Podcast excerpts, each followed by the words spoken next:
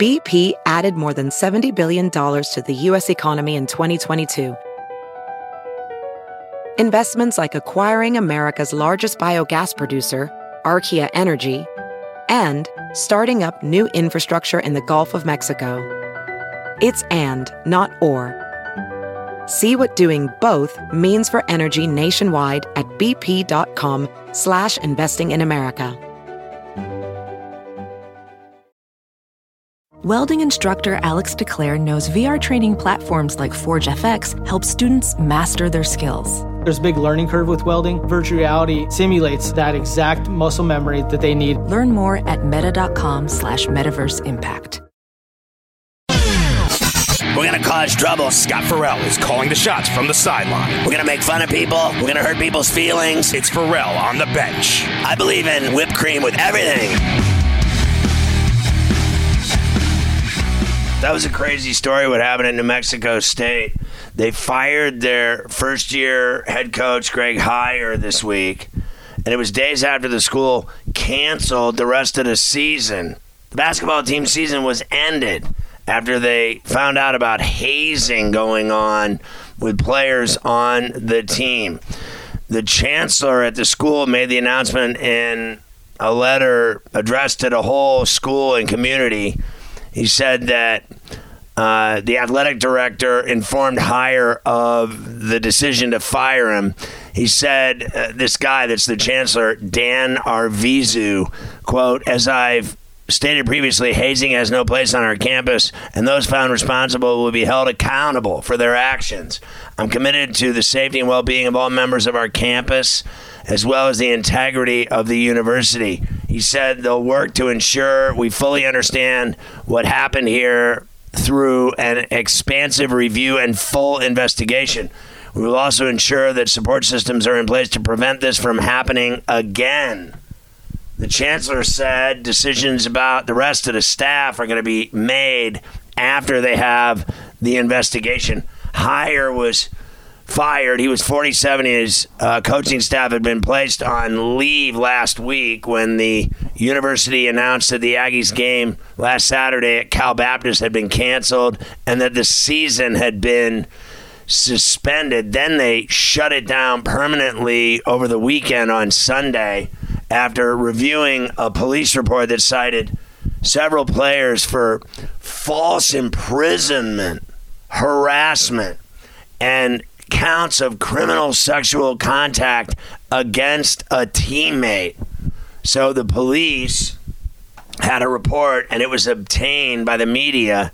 They redacted the names of the players involved. The report detailed the victim telling investigators and police that on February 6th, three members of the team held him down, removed his clothing, exposed his backside, started slapping his backside, and then went on to state that they also uh, touched his, you know, let's just say Satchel Paige area.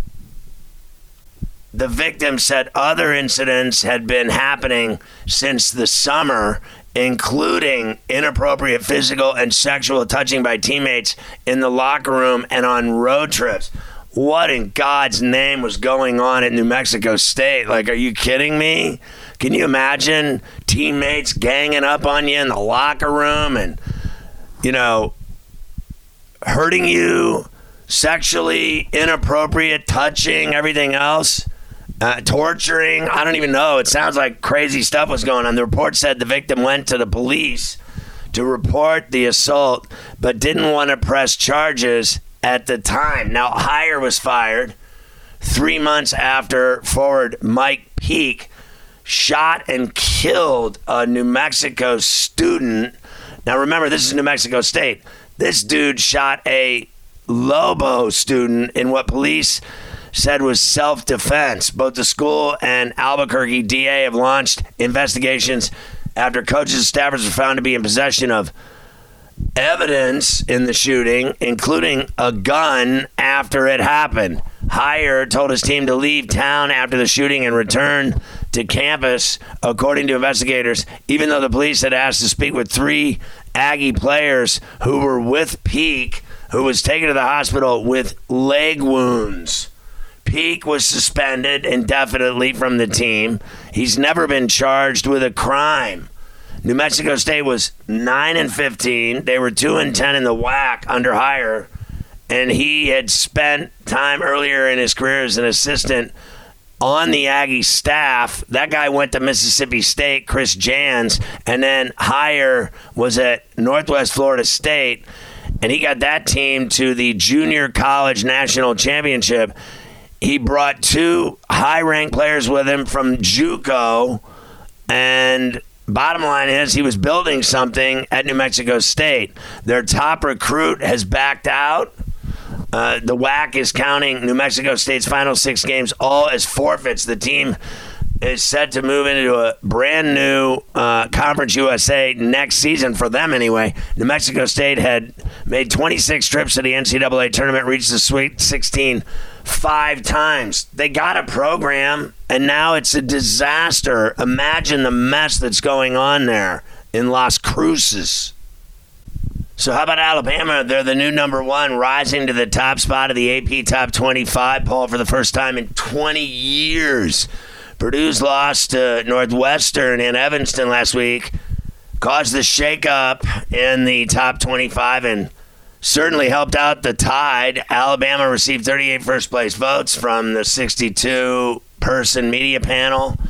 And then, you know, they had moved up two spots to jump number two, Houston. The Cougs had 22 first place votes to remain at number two, and Purdue down to number three now.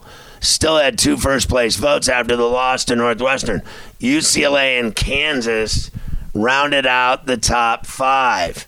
Bama has certainly been playing great ball for Nate Oats since he came there from Buffalo in 2019. The Tide reached the Elite Eight a couple of years ago, and Oats certainly uh, has been recruiting fantastically down in Tuscaloosa. Alabama, number one for the first time since spending two weeks on top of the poll midway through the 2002 3 season. Bama is 22 and 3, 12 and 0 in the Southeast Conference when the rankings came out. They had a huge game on the road last night in Knoxville. Their only loss since mid December was at Oklahoma in a non conference game on January 28th. They beat Auburn and Florida last week, and they beat Auburn at Neville at Auburn. And Bruce Pearl said, Our team's playing great basketball right now. We're playing really well. We're just not playing well enough to beat the best team in the country.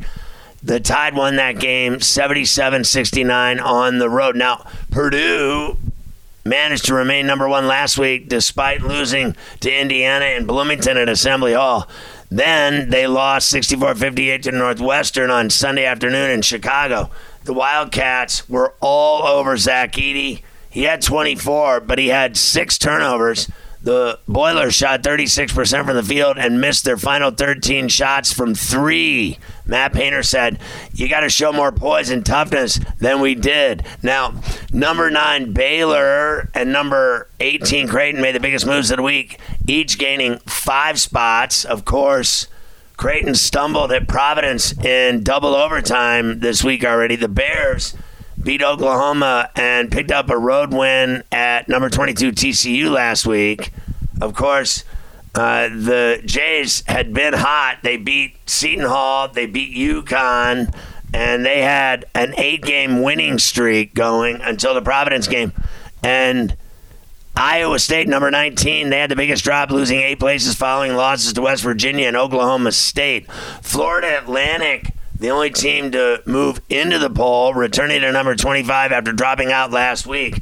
The Owls from Boca beat Rice and Louisiana Tech last week after being ranked for the first time in school history earlier this season. Rutgers fell out of the poll for the second time this season.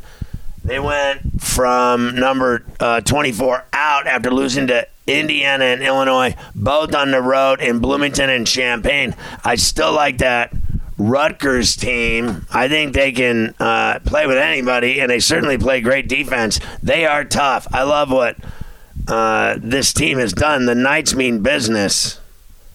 So that double overtime Providence win was 94 86 Friars. Both of those teams are 11 and 4 in the Big East. So there's some great games tonight. Number three, Purdue's at Maryland in College Park. The Terps are eight and six in the Big Ten. The Boilers 12 and three, 23 and three overall. I still like that Purdue team. They are tough, and nobody can stop Edey. Even when he plays bad, he plays good. Number two, Houston's at SMU in Dallas at the Moody Coliseum. SMU's awful. They're four and nine in the American. Houston 11 and one. They'll kick SMU's ass. Number 25, Florida Atlantic at Middle Tennessee. They're not that bad. They're eight and seven in the Conference USA. Of course, FAU's 14 and one in conference play. This one's on the road for the Owls, though, in Murfreesboro, Tennessee. Utah is at number eight, Arizona. By the time I get to racially profiled Arizona, this one's at the McKale Center. The Cats are 11 and four in the Pac-12. Utah not bad, 10 and 5 overall in conference play. They're 17 and 9 overall. Arizona's 22 and 4. They stunningly lost at Stanford over the weekend, 88 79. This will be a big comeback game for the Wildcats against Utah at home. Saturday, they play Colorado at the McKale Center as well. And then on the 25th, they have Arizona State at home. They finish with two road games in LA at USC on March 2nd and then UCLA on the 4th at Pauley Pavilion. You got number 17 St. Mary's in San Diego going at it in San Diego, the Jenny Craig Pavilion. San Diego, the Toreros struggle. They're four and nine in the WCC. Meanwhile, St. Mary's is badass, twenty-two and five overall, and eleven and one in conference play. Stanford and UCLA at Pauley and Lipstick City. The Bruins are twelve and two in the Pac-12. Stanford five and nine, but they're tougher than their conference mark and they're tougher than their 11 and 14 mark. If they can beat Arizona there, they can beat anybody. Finally, number 13 Gonzaga going to LMU. Loyola Marymount hosting them at the Gersten in Los Angeles. LMU seven and six in the WCC. The Zags are 21 and five, ranked 13th, and 10 and two in conference play.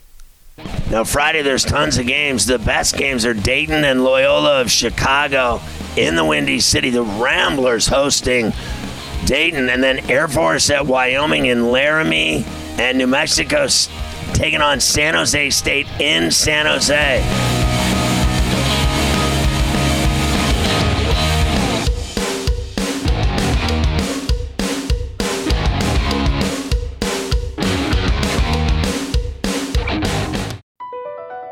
BP added more than $70 billion to the U.S. economy in 2022 by making investments from coast to coast investments like building charging hubs for fleets of electric buses in California, and starting up new infrastructure in the Gulf of Mexico.